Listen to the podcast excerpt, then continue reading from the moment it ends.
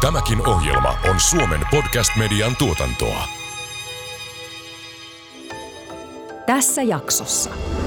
kun puhutaan siitä empatiasta, kokemuksesta, niin jos me saadaan Karoliinan kanssa eri hintainen tarjous samasta tuotteesta, mä kehon Karoliin, hei nyt, nyt tuli voisilmäpulli, pulla pakasteista tuli tarjous. Mitä? Minulla on eri hinta. Ne on tosi mielenkiintoisia. Niin. Niin. Kyllä. Ja mulla olisi itse asiassa vähän halvempi hinta kuin sulla, koska sä ostaisit sen pullan joka tapauksessa. Että. Juuri näin. Toisaaltahan näillä algoritmeilla voidaan myös auttaa asiakasta elämään enemmän omien arvojensa mukaan. Et jos joku haluaa muuttaa ruokavalio, jos nyt vaikka pullasta pois ja sitten vaikka vähemmän suolaa ruokavalioon, niin silloinhan voisi sitäkin jotenkin laittaa siihen asiakaspalveluun. Tämä on Tekoäly nyt podcastin viides kausi. Ohjelman juontavat tekoälykirjailija Antti Merilehto ja Accenturen Karoliina Haagman, joka on datan, tekoälyn ja teknologia-innovaatioiden johtaja Pohjoismaissa. Ohjelman tuottaa teknologiayhtiö Accenture. Tervetuloa Tekoäly nyt podcastin pariin. Tällä tuotantokaudella puhutaan muutoksesta. Tänään päästään aiheeseen, jossa teknologia ei olekaan pääosassa. Vieraana meillä on SOK Head of E-Commerce, Data and Analytics, Annika Nordbull. Tervetuloa. Kiitoksia. Annika, sulla on kokemusta monelta eri toimialalta, jotka on ihmisten arjessa. Olet liikuttanut ihmisiä niin sinivalkoisilla siivillä kuin sitten raiteilla ja, ja nyt oot ruoan ja, ja erilaisten palvelujen kanssa. Kerro hiukan sun taustasta. Joo, tässä on 10 plus vuotta tullut tehtyä näitä data-analytiikka-juttuja. Alun perin olin itse asiassa tutkijana Helsingin yliopistolla, mutta sieltä lähdin sitten sinisille siiville Finnairille ja useamman roolin kautta olin sitten viimeisenä Head of Data Science ja sieltä lähdin sitten VRlle, jossa perustin tiimin ja funktion tyhjästä. Vedin siellä VR-matkustajaliikenteen data-analytiikka-tiimiä ja sieltä sitten taas lähdin S-ryhmälle verkkokauppojen data- ja analytiikka-tiimiä perustamaan, eli jälleen tyhjästä nyhjäsemään. Ja tällä hetkellä nimenomaan se verkkoasioinnin data ja analytiikka on sulla ja sun tiimillä. Kyllä, eli meillä on ruoan verkkokauppa skaupat.fi ja sitten on tavarapuolella prisma.fi ja sokos.fi. Meidän tiimi tekee nimenomaan näille kolmelle verkkokaupalle juttuja. Mutta nämä esimerkit, mitä tässä tulee, niin ne on pitkin työuraa ja osa saattaa olla myös muualta kuin omista firmoista. Tekoälystä kun puhutaan, niin usein puhutaan aika semmoisesta äh, kovasta ja tehostamisesta lähtevästä näkökulmasta ja, ja siitä, miten tekoäly parantaa prosesseja, tuo lisää tuottavuutta. Mutta tänään me ajateltiin, että me keskustellaan empatiasta. Mitä empatia tässä tekoälykontekstissa, niin mitä sillä tarkoitetaan? Empatia on kyky asettua toisen ihmisen saappaisiin ja tuntea sen kokemuksia ja tunteita. Ja se toinen ihminen voi olla asiakas tai kollega tai kuka tahansa.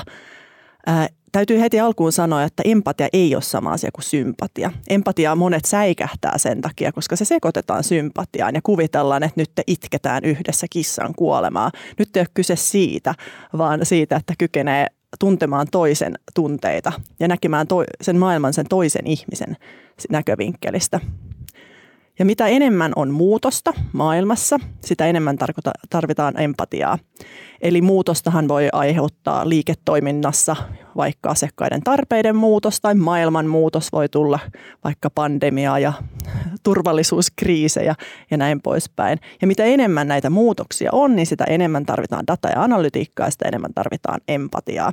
No jos mietitään sitä empatiaa, kerroit tuossa, että se voi olla asiakkaan tai kollegan saappaisiin asettumista, niin mitä se tarkoittaa asiakaskokemuksen osalta?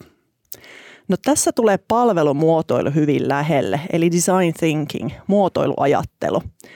Ennen pyrittiin siihen, että palvelusta haluttiin tehdä helppoa ja kasvattaa lojaliteettia, mutta nyt koko ajan enemmän ja enemmän siirrytään siihen, että mikä se asiakkaan ongelma oikeasti oli, mitä pyritään ratkaisemaan ja miten me täytetään se tarve, mikä asiakkaalla on.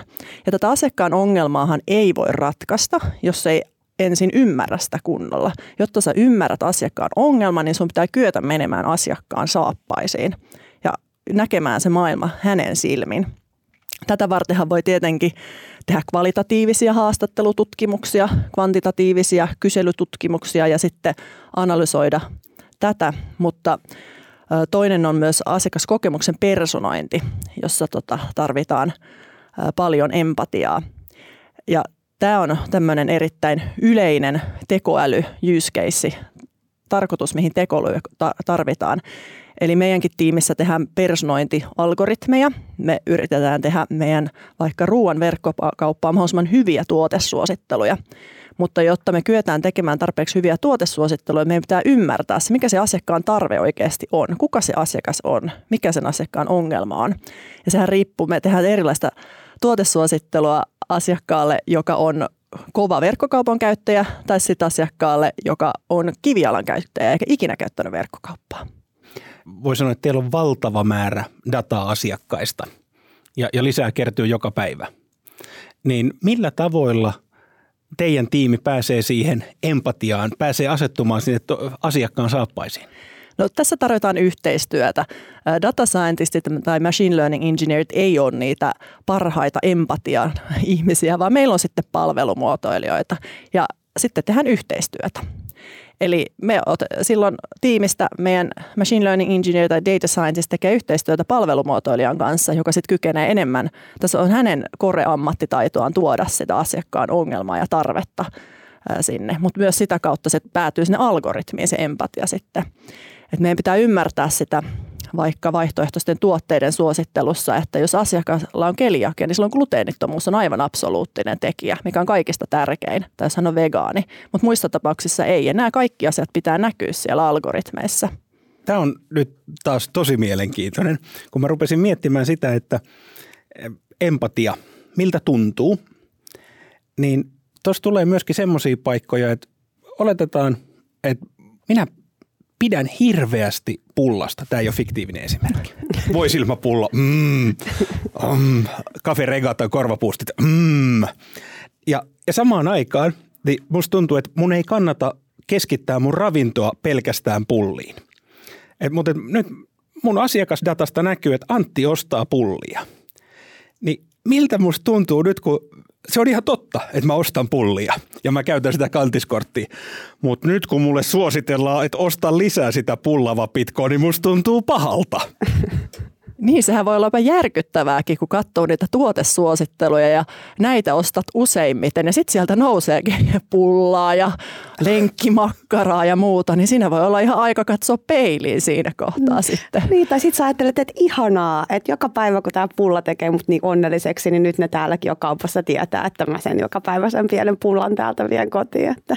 Ei, se, se ei ole pieni pulla, se on semmoinen pienen aikuisen pääkokoinen pulla. Mutta siis tämä on tietysti vähän haettu esimerkki, mutta miten esimerkiksi, jos mennään sinne personointiin, koska personointi on, on myöskin use case, jossa usein tuodaan niitä esimerkkejä, että millä tavalla pystytään segmenttiä pienentämään niin, että, että me ollaan aidossa vuoropuhelussa. Niin onko teillä vaikka, niin kuin, että tarjoukset on kaikille samat, mutta sitten – Ismolle ja Irmelille, niin kohdennetaan eri, niin, niin kuin mainostetaan eri asioita sieltä vai tuleeko myöskin eri tarjouksia? Tuleeko Ismolle ja Irmelille ja Antille eri hinnat perustuen siihen, mikä on, on ostotottumukset, tavoitteet, mitä ikinä? S-ryhmän verkkokaupoissahan ruoan puolella on tämmöinen everyday low price strategia, eli siellähän ei oikeastaan tarjouksia ole, mutta sitten taas Sokos ja Prisma, tai Sokos etenkin on hyvin tarjousvetonen. Ja siellä ei tällä hetkellä, on, on, on joitakin tapauksia, joissa on eri tarjouksia, mutta tällä hetkellä, mitä meil, missä meillä on eniten sellaista segment of one personointia, jossa tuohon tässä varmaan viittaat, on nimenomaan siellä ruoan verkkokaupan puolella, että me pystytään ennustamaan sun talouden vessapaperin kulutus ja muistuttaa puhutaan sitä vessapaperin ostosta silloin, kun se sun vessapaperi meidän laskelmien mukaan on loppumassa.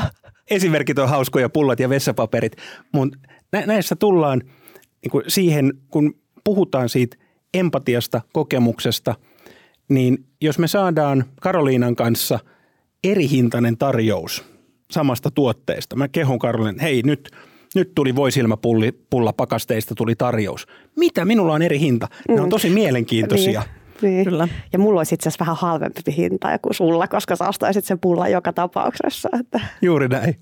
Toisaaltahan näillä algoritmeilla voidaan myös auttaa asiakasta elämään enemmän omien arvojensa mukaan. Et jos joku haluaa muuttaa ruokavalio, jos nyt vaikka pullasta pois ja sitten vaikka vähemmän suolaa ruokavalioon, niin silloinhan voisi sitäkin jotenkin laittaa siihen asiakaspalveluun, että, että nyt mä haluan vähem, loiset laittaa, että mä haluan vähemmän suolaa, mä haluaisin ehkä laihtuakin, niin sitten, sitten alkaisi jokaisesta tuotteesta tulemaan sulle vähän kevyempää ja vähän suolasempaa versiota.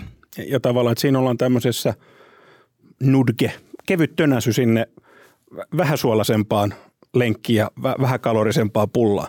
Miten meillä on tämmöiset peruselintarvikkeet tänään? Jostakin syystä ne tuli. Kyllä. Sä Annika alkuun kuvasit hyvin sitä, miten niin kuin empatia määritellään ja, ja miten siinä niin kuin empatiassa voi tulla paremmaksi ja oppia sitä. Niin mittaatteko te jollain tavalla, miten hyvin te olette tavallaan onnistunut siinä niiden asiakassegmenttien luomisessa tai miten hyvin te olette siinä palvelumuotoilutyössä onnistuneet? Kuin hyvin ne profiilit sitten – kuvaa vaikka Anttia ja minua ruokakauppaostoksilla? No jos personoinnista puhutaan, niin äh, tässä segment of one personoinnissa, jossa joka ikiselle ihmiselle on oma äh, tuotesuosittelunsa, niin sitä on helppo mitata sillä, että onko se asiakas ostanut niitä tuotteita. Niin silloinhan se on hyvä. Tai jos äh, verkkosivun hakutoiminnallisuutta parannetaan sillä, että asiakkaalle tulee hänelle relevantteja tuotteita, niin silloinhan me voidaan mitata sitä, että jos, jos tota Antti hakee kahvia, sieltä tulee se hänen lempparijuhlamokkansa ensimmäisenä, silloinhan se on tosi hyvä asiakaskokemus ja Antti laittaa heti sen ostoskoriin. Niin mehän nähdään se sitten, että ensinnäkin se hakutuloksessa juhlamokka oli ykkösenä ja sitten toiseksi Antti laittoi se ostoskorin score. Silloinhan se meni nappiin. Mutta kokonaisuudessaan palvelumuotoiluprosessissa, kuinka se onnistuu, niin sen mittaaminen ei ole niin yksinkertaista kuin tällaisen yksittäisen personointialgoritmin toimivuuden mittaaminen. Onko teillä se mahdollisuus, että sitten kuluttaja itse saisi kertoa, että no nyt mä oon ruvennut gluteenittomalle ruokavaliolle tai haluan matalasuolaiset vaihtoehdot tai... Meillä ei vielä ole tuommoista toiminnallisuutta, mutta eiköhän tässä joku päivä voi ollakin. Miten Annika, hyödynnättekö te sitten jollain tavalla tätä empatianäkökulmaa asiakaspalvelussa? Asiakaspalvelussahan äh, sen asiakaspalvelijan pitää tuntua empaattiselta sitä asiakasta kohtaan. Ja sitä empaattisuuttahan kasvattaa se, että asiakaspalvelija näkee mahdollisimman paljon sen asiakkaan taustatietoa, että mistä hän tulee, vaikka hän soittaa, niin mikä on se tilanne. Ja jos on pystytty etukäteen mallintamaan, että asiakkaalta esimerkiksi on tullut kolme palautetta jo ja on mallinnettu jokaisen palautetekstin sentimentti, eli onko se palaute ollut negatiivista, neutraalia vai positiivista, ja sitten asiakaspalvelija, kun vastaa puhelimeen, niin hän näkisikin suoraan datasta, että hei, täällä asiakkaalla on kolme palautetta, jokaisen sentimentti on negatiivinen. Alarm bells, tähän pitää nyt lähteä tosi kovalla empatialla. Et nyt on, hänellä on käynyt nyt huono tuuri, hänellä on nyt useampi ongelma ollut putkeen niin sitä, sitä kautta tällaisella natural language processingilla pystytään prosessoimaan valtavia massoja tekstidataa. Ihminen ei ikinä pystyisi tekemään sitä, mutta tekoäly pystyy prosessoimaan dataa ja sieltä sen sentimentin, eli sen sen tota, että onko se kuinka positiivista tai negatiivista, niin kaivaa ulos. Ja myös kaikkia topikkeja, mitä aiheita siellä on. Ja sillä tavalla luo sen, ne työkalut empatialle sille asiakaspalvelijalle. Onko toi teillä jo käytössä jossakin? ei ole tota. Meillä itse asiassa VRllä ää, meillä oli tällaista palautteen sentimentin ja topikin mallinnusta kyllä, mutta se ei asiakaspalvelussa ollut vielä käytössä. Samaan aikaan, niin millä tavalla asiakaspalvelija pystyy asettumaan sinne asiakkaan saappaisiin – mulla kun ei ole mitään yritystä, minkä puolesta puhun, niin jos asiakkaalta tulee pelkästään negatiivisia palautetta, on mahdollista, että asiakkaalla ei ole käynyt huono tuuri pelkästään, vaan että asiakkaan oma maailma on tummahko. Ni, niin tavallaan myöskin näissä, että miten sitä saadaan samaan aikaan, tässä ollaan tavallaan perus CRM-järjestelmien taustalla, mitä enemmän asiakaspalvelija tietää siitä tilanteesta, onko syntynyt häiriökysyntää, toimitettu väärä tuote, palvelu on ollut väärä, mikä, mikä mm. onkaan.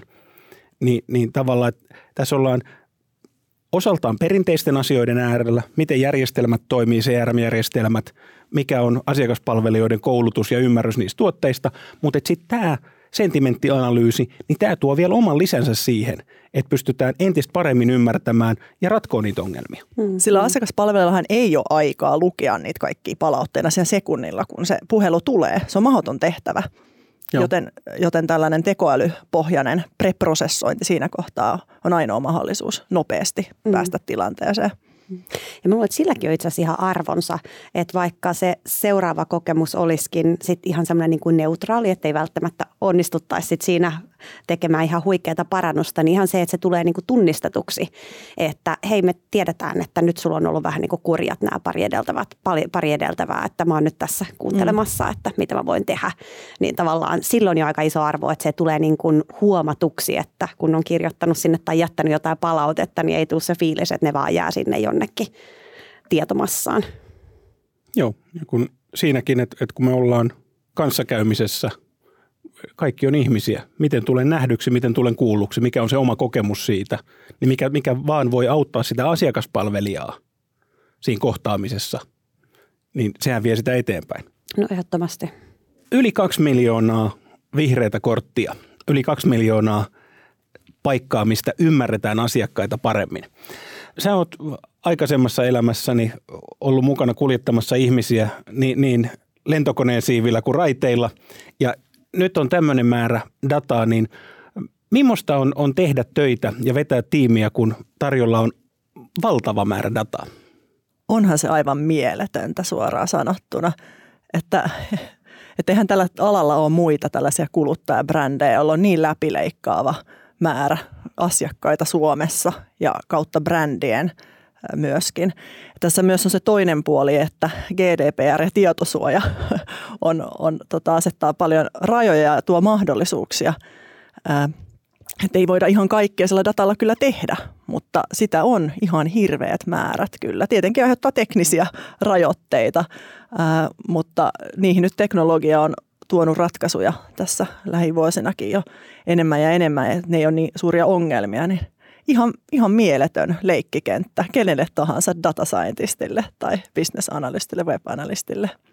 Me puhuttiin siitä, miten empatia näkyy asiakaskokemuksena ja teidän palveluiden käyttäjille, mutta miten sitten tämä työntekijäpuoli? Hyödynnättekö te tätä empatianäkökulmaa sitten työntekijäkokemuksessa ja, ja työntekijän näkökulmasta? Kyllä, eli useinhan data-analytiikka-tiimissä tehdään töitä – niin, että tulee työkalu kollegalle. Se työkalu voi olla joku analytiikkasovellus, dashboard tai se voi olla joku algoritmi. Ja algoritmista esimerkkinä esimerkiksi työvuorosuunnittelijalle voidaan, voidaan tehdä optimoidut työvuorot. Ja silloin tämän data scientistin, joka tekee tällaista optimointialgoritmia, hänen pitää kyetä menemään tämän suunnittelijan saappaisiin ja ymmärtämään se prosessi ja ne suunnittelijan ongelmat, mitä siinä on. Ja mihin kohtaan se algoritmi tulee ja mihin se automatisaatio tulee siinä prosessissa. Ja useinhan äh, tällaisilla työntekijöillä, joiden töistä osa automatisoidaan, tulee pelko siitä, että hei, saankohan mä tässä kenkää, mutta siitä ei ole kyse, vaan usein mitä siinä tapahtuu on se, että henkilö, joka aiemmin teki manuaalista prosessia, hän ei itsekään itse tykännyt siitä, niin sitten tulee algoritmi, joka tekee sen manuaalisen osan siitä työstä ja hänestä tuleekin tämmöinen tekoälyvahti. Eli hänellä on sitten se talon paras, Suomen paras ehkä, substanssiosaaminen siitä asiasta, ja hän vahtii sitä tekoälyalgoritmia. Eli algoritmi antaa hänelle tuloksen, ja sen jälkeen hän käy sen vielä läpi. Onko tämä ok vai ei? Ja tekee korjauksia. Ja on sitten, jos on enemmänkin jotain virhettä, niin sitten on yhteydessä data scientisti, ja sitten yhdessä kehitetään sitä algoritmia. Eli tässä data scientistilla pitää olla tosi hyvä empatia tätä kollegaa kohtaan, jolla on aivan erilaiset – taustat. Hänellä on aivan erilainen osaaminen ja tosi kova substanssiosaaminen sitä omasta prosessista, johon tämä algoritmi tulee. Työvuorosuunnittelu on taas semmoinen asia, mikä vaikuttaa monien ihmisten elämään, kun siellä on ne työvuorot, jotka suunnitellaan. Koska nyt jos todetaan, että meillä tulee kone suunnittelemaan työvuorot, niin joku näkee Terminaattorin kiiluvat punaiset silmät. Ja kun kuitenkin mun ymmärrys on se, että työvuorot pyritään suunnittelemaan niin, että ne palvelee asiakkaita mahdollisimman hyvin, että ne on kaupallisesti optimoidut ja totta kai huomioi ne työntekijöiden toiveet, rajoitteet, että näille haetaan mahdollisimman hyvä yhtälö. Sitten meillä on työvuorosuunnittelija, millä tavalla viestintä tämän työvuorosuunnittelijan kanssa ja sitten vielä ne, johon ne työvuorot vaikuttaa, eli ne kenttätyöntekijät. Kerrot jotain tästä. Eli tämä suunnittelijan data scientistin välinen viestintä on ihan jatkuvaa. Että he parhaassa tapauksessa heistuu vierekkäin, fyysisesti vierekkäin, ainakin jos se pandemia päällä. Ne tekee tätä yhdessä. Ja taas sinne sinne työntekijöille, joille niitä työvuoroja tehdään, niin parhaassa tapauksessahan se näkyy sillä tavalla, että heidän lomatoiveet on otettu paremmin huomioon. Algoritmi on kyennyt paremmin ottaa kaikki toiveet huomioon ja tekemään paremmat taukoajat tai mitä ikinä toiveita onkaan ollut. Että sillä tavalla se näkyy. Ja sitten toisaalta se voi myös näkyä asiakkaalle sillä tavalla, että on kyetty tehokkaammin tekemään töitä, jolloin tuotteen hinta, on se sitten junalippu tai maitopurkki, niin sen hinta voi sitten laskea. Ja sitten varmaan ehkä päästään niihin tavallaan myös koneen sellaisiin positiivisiin puoliin, että sitten varmasti ne työvuorot jakautuu ainakin tasaisesti ja, ja saadaan tavallaan se, sitä kautta semmoista luottamusta, että, että tavallaan niin kuin samoilla parametreilla pystytään jakamaan niitä koko tiimin kesken. Ja tässä luottamuksessa tärkeää on se, että sitä algoritmin toimintaa pitää pystyä läpivalasemaan, ettei se ole sitten black box sille suunnitteelle. Että hän ymmärtää, että, että mitkä raja-arvot siellä on ollut, mitkä tällaiset painokertoimet siellä on ollut. Ja ne on usein itse sen suunnittelijan jotenkin päättämiä, että hei tätä lomatoivetta pitää painottaa enemmän kuin sitten tätä työn aja, työvuoron aloitusaikaa tai mikä ikinä se onkaan. Mitä ajatuksia, ehdotuksia sulla on meidän kuulijoille, jotka pohtii tämmöisten järjestelmien käyttöönottoa. Miten se viestintä sieltä työntekijäkokemuksen kokijoilta, eli nyt vaikka ne ihmiset, jotka ovat työvuorosuunnittelun, tekee niiden työvuorolistojen pohjalta, niin millä tavalla saa tehokkaasti sinne sekä suunnittelijoille että sitten sen algoritmin tekijöille, niin mitkä olisi keinoja, että se feedback pelaa mahdollisimman hyvin? No itse asiassa VRllä yksi tiimiläinen vastaavassa tapauksessa, hän jalkautui sinne.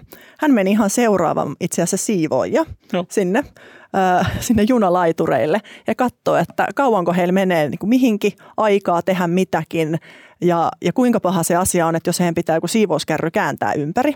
Onko se pieni asia, onko se iso asia? Ja myös niin kuin juttelee siellä ää, ja hakee niitä kokemuksia, että millaiset on hyviä työvuoroja esimerkiksi. Et kyllä, kyllä se on ihan sama kuin missä tahansa tällaisessa sovelluskehityksessä, niin parastahan on se, että devaaja jalkautuu sinne. Niin minusta sinne semmoinen devaaja, joka ei, ei jalkaudu, niin, niin tämä on kuvannollinen, mutta korvasta kiinni ja ravistus, koska tavallaan ei, ei, se, on, se on fantasiaa, että mä voisin näppiksen äärestä ymmärtää, mitä se, niin kun sä kuvasit kärryn kääntäminen. Ei, mä, mä en tiedä tosissaan, että onko se viisi, viisi sekuntia vai pitääkö se käydä kääntää jossain kääntöpaikalla. Niin tavallaan se, että se empatia tulee siinä kohtaamisessa ja ymmärrys siitä toisen ihmisen arjesta, mm. niin äärimmäisen tärkeää. Kyllä, ja ylipäätään ei tiedä sellaista asiaa kuin kärryn kääntäminen ennen kuin on jalkautunut sinne ja nähnyt, että se voi olla joku, joku ongelma. Tai, tai kuinka pahat portaat esimerkiksi on. Just näin. Toinen juttu liittyen kollegoille tehtävään työhön on dashboardit ja analytiikkasovellukset. tämä ensimmäinen keissi algoritmit tai optimointialgoritmit, se on yksi, mutta sitten on tosiaan näitä erilaisia datavisualisointeja. Ja niissä, siinä tapauksessa myös pitää kaivaa se, että mikä on se ongelma, mikä kollegalla on, johon tarvitaan ratkaisua. Onko se ylipäätään dashboard se ratkaisu vai onko se joku aivan muu? Ja, ja sitten miettiä sitä, että mikä se toimenpide pitää sitten olla, johon se, sen kollegan pitää pystyä sen jälkeen, kun se on katsonut tätä analytiikkasovellusta. Ja siltä pohjalta sitten lähteä tekemään sitä kehitystä. Et esimerkkinä vaikka ruoan kotiin kuljetuksessa halutaan nähdä, että paljonko meillä on kapasiteettia ja sitten paljonko meillä on jo myyty sisään, paljonko varauksia jo. Ja sitten tällaisen visualisoinnin perusteella voidaan tehdä tiettyjä toimenpiteitä vaikka myymälässä.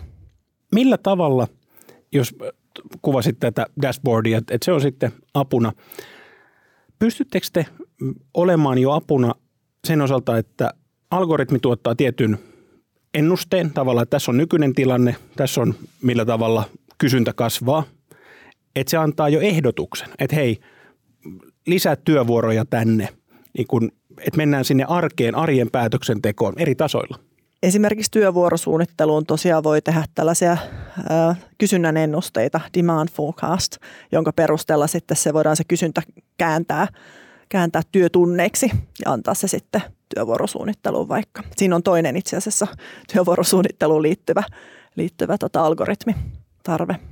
Tuossa voisin kuvitella, että siinä tulee taas se viestintä ja avaaminen, että mihin tämä perustuu. Pelkästään se, että the computer says, niin se ei ole aina hyvä perustelu. Kyllä, että se, siinähän voi olla esimerkiksi, että siinä ennustaan pelkkää tehollista työtä, kun tarvitaan kuitenkin työvuorosuunnittelun pitää miettiä kaikkea muutakin kuin sitä tehollista työtä. Ja he on sitten niitä, niitä substanssiosaajia, jotka osaa sen lopun. Mutta sekin auttaa, että he tietää, että no 70 prosenttia tavallaan työvuorotarpeesta tulee nyt ton, ton ennusteena. Ja sitten itse osaa siihen laittaa päälle. Ollaan keskusteltu siitä, että miten tämä empatia näkyy asiakaskokemuksessa ja, ja miten se näkyy työntekijäkokemuksessa, mutta äh, miten sun ajatukset siitä, että miten empatian pitäisi näkyä johtamisessa ja miten johtamisessa sitä voidaan hyödyntää? Johtamisen osalta on kaksi kohtaa, jossa empatiaa tarvitaan. Toisaalta arvon, datan ja arvontuottoketjuissa ja toisaalta tiimin esimiestyössä. Ja datan ja analytiikan arvontuottoketjuthan on tunnetusti tosi pitkiä. Eli siellä on alussa jokin prosessi tai laite, joka tuottaa dataa. Se voi tuottaa sitä, kun asiakas tekee jotain tai kun kollega tekee jotain. Ja sitten data menee johonkin striimiin, jossa se virtaa eventtipohjaisesti reaaliaikaisesti. Sen jälkeen sitä vähän pureksitaan. Se voi mennä jonnekin tietokantaan tai olla menemättä. Sitten sitä, siitä tehdään jokin algoritmi tai se visualisoidaan. Ja tyypillisesti tällaisessa datan ja analytiikan arvontuottoketjussa saattaa olla 5-10 eri ihmistä. Se tarkoittaa, että 5-10 eri aivot ja käsiparit, jolloin sitten jos tällaista kokonaisuutta johtaa, pitää kyetä miettimään sitä maailman jokaisen tämän ketjun lenkin aivojen mukaisesti. Siellä on hyvin teknisiä ihmisiä mukana, mutta sitten on hyvin bisnesorientoituneita ihmisiä myös. Ja he näkee maailman aivan eri tavalla. He puhuvat itse asiassa eri kieltäkin usein. Ja tällaisessa arvontuottoketjupohjaisessa johtamisessa tarvitaan hirveästi tätä empatiaa ja tätä kääntämiskykyä näiden eri henkilöiden välillä myös tässä kun valmistauduttiin podcastiin, sä kerroit, että sä oot rekrytoinut tiimiä viime aikoina. Millä tavalla sä oot huomioinut tämän empatian näissä rekrytoinneissa? Nythän on kova pula tekijöistä alalla ja siinä pitää rekrytilanteessakin asettua sen haastateltavan saappaisiin. Ja yksi asia on se, että pitää miettiä, että mikä, mikä sen henkilön arvopohja on, koska ihminen, joka tekee töitä, joka ei vastaa omaa, omaa arvoa, maailmaa, niin ei ole tuottava. Jolloin, jolloin pitää miettiä, että miten puhutella sitä henkilöä, mikä häntä voisi raivata. Ja onko ne driverit sellaisia, joita löytyy meidän yrityksestä, vai sitten sovitaanko yhdessä, että itse asiassa ei, tämä on väärä paikka. Et meilläkin S-ryhmällä esimerkiksi panostaan tosi paljon uusiutuvaan energiaan. S-ryhmän Suomen suurin ö, yksityinen uusiutuvan energian tuottaja tai aurinkoenergian tuottaja. Ja tota, panostetaan esimerkiksi sähköautolataussysteemeihin, niin tämä on yksi sellainen aspekti, joka on vetovoimatekijä S-ryhmällä, jos arvopohjaan kuuluu esimerkiksi ympäristöarvot, niin silloin S-ryhmä nähdään hyvänä työnantajana. Eli ihan työhaastattelutilanteessa pitää asettua sen haastateltavan saappaisiin ja miettiä, että miten hän näkee maailman. No sitten kun ihmiset on, on töissä, niin millä tavalla empatia, miten sen on hyvä näkyä siinä tiimin johtamisessa, tiimin vetämisessä? Esihenkilön tehtävänä on luoda tiimiläisille onnistumisen edellytykset. Ja tätä vartenhan esihenkilön pitää mentaalisti astua sen tiimiläisen saappaaseen ja miettiä, että mitä asioita hänen tiellään on, jotka estää onnistumasta. Ja yleinen työtyytymättömyyshän on semmoinen, joka tappaa motivaation käytännössä, niin sitä kautta myös. Ja psykologista turvallisuuden tunnettahan on tutkittu paljon ja se on ehdottomasti sellainen, mikä pitää olla tiimiläisillä ja se, se syntyy eri ihmisille eri tavalla ja eri ihmiset tarvitsee sitä eri verran. Ja etenkin muutosjohtamisessa empatia on tärkeää, koska pitää miettiä se, että mistä kukin lähtee siihen muutokseen ja millä vauhdilla – itse esimerkiksi en tarvi kauheasti psykologista turvallisuuden tunnetta ja hyppään mo- nopeasti muutokseen mukaan, mutta tiimiläiset ehdottomasti ei ole ollut tällaisia. Eli reaktio siihen, kun korona iskee, myynti tipahtaa murtoosaan edellisestä, kaikki algoritmit kaatuu, koska ne on treenattu ihan eri datalla. Ja jos itse on siinä tilanteessa aika rauhallinen ja heti lähtee ratkaiseen, niin se ei ole se oikea tapa, vaan pitää miettiä ne tiimiläiset, että miltä heiltä tuntuu. Kykeneekö ne heti lähteä siihen, että okei, no hei, parannetaan tämä algoritmi, vai, vai miten, miten siihen pitää siihen muutokseen lähteä. Ja ylipäätään data-analytiikkahan tarvitaan organisaatiossa sitä enemmän, mitä enemmän organisaatio on muutoksessa. Ja sen takia myös data-analytiikan johtamisessa tarvitaan empatiaa todella paljon. Liittyen myös siihen, kun on näitä data-analytiikka-työssä on näitä pitkiä arvontuottoketjuja, niin on hirveästi ihmisiä, joiden kanssa tehdään ja tosi eri taustasilta, niin sen kautta tarvitaan paljon empatiaa, mutta myös toisaalta sen takia, että ollaan yleensä muutoksympäristössä, kun on kyse datasta ja analytiikasta.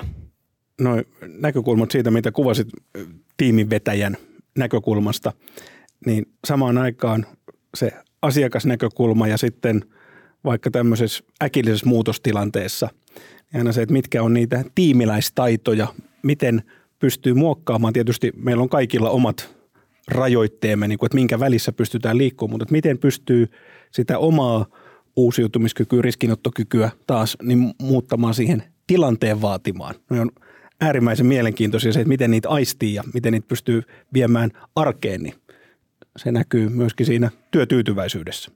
Kyllä. Miten empatia on varmaan semmoinen asia, että mitä enemmän sitä ajattelee, niin sitä enemmän tietää asioita, missä siinä voisi kehittyä ja tulla paremmaksi. Niin miten sä näet, että mitkä on niitä, millä tavalla sitä empatiaa voi oppia? Empatia tosiaan voi oppia. Sen kanssa ei mitenkään synnytä eikä ole kroonisesti epäempaattisia ihmisiä. Jotkut on siinä vaan kerta kaikkiaan parempia. Esimerkiksi palvelumuotoilijoiden pitää olla siinä äärimmäisen hyviä. Datascientistien ei tarvitse olla niin hyviä, mutta pitää olla kuitenkin aika hyviä siinä. Ja sitähän voi harjoitella sillä, että pysähtyy tilanteisiin, miettii hetken, ei lähde ratkaisemaan ongelmaa suinpäin heti, vaan miettii hetken, keskustelee toisten kanssa, mahdollisimman paljon erilaisten ihmisten kanssa, ei vaan sen lähimmän kollegan kanssa. Ja organisaatiossa sehän olisi loistavaa, jos tiimissä pystyy vaihtamaan vähän rooleja että vaikka mä oon hallinnollisesti esimies, mun ei tarvitse vetää kaikkia projekteja. Mutta pitää vielä sanoa, että pelkällä empatialla ei kyllä pitkälle pääse. Että se ei missään nimessä korvaa mitään piin kovaa substanssiosaamista, vaan se on semmoinen nykyajan pakollinen lisä siihen, jotta saadaan aikaiseksi mahdollisimman hyvä asiakaskokemus tai työntekijäkokemus. Niin onhan se varmaan semmoinen tietyllä tavalla työväline, jolla voi lisätä tehokkuutta. Että kuitenkin kaikki tietyllä tavalla tutkimus tukee sitä, että mitä erilaisempi työporukka, mitä enemmän diversiteettiä, niin sitä tehokkaampi ja yleensä parempi organisaatio sitten loppupelillä on. Ja empatia on varmaan sitten se työväline, jolla pystytään tavallaan mahdollistamaan semmoinen työyhteisö, joka sitten – on mahdollisimman monimuotoinen ja sitä kautta sitten toisaalta saa niitä parhaita tuloksia. Kyllä tuo hyvä, hyvä pointti, että diversiteetin kautta tulee lisää empatian tarvetta. Ja toki sitten diversiteettikin on termi, joka voi ulottua moneen moneen asiaan, että, että tavallaan että siinäkään ei sitten lukkiudu pelkästään muutama asia tarkastelemaan. Kiitos Annika, ollut tosi hienoa saada sinut tänään vieraaksi mielenkiintoinen keskustelu empatiasta ja miten se oikeastaan näkyy meille tosi monessa eri roolissa. Kiitos, oli tosi mukavaa päästä tänään vieraaksi. Kiitoksia. Tämä oli Tekoäly nyt podcast. Juontajina tekoälykirjailija Antti Merilehto ja Accenturen Karoliina Haagman. Tämän ohjelman tuotti Suomen Podcast Media. Jos pidit tästä ohjelmasta, muista seurata Spotifyssa tai arvostele ohjelma Apple Podcastissa, niin muutkin löytävät ohjelman pariin.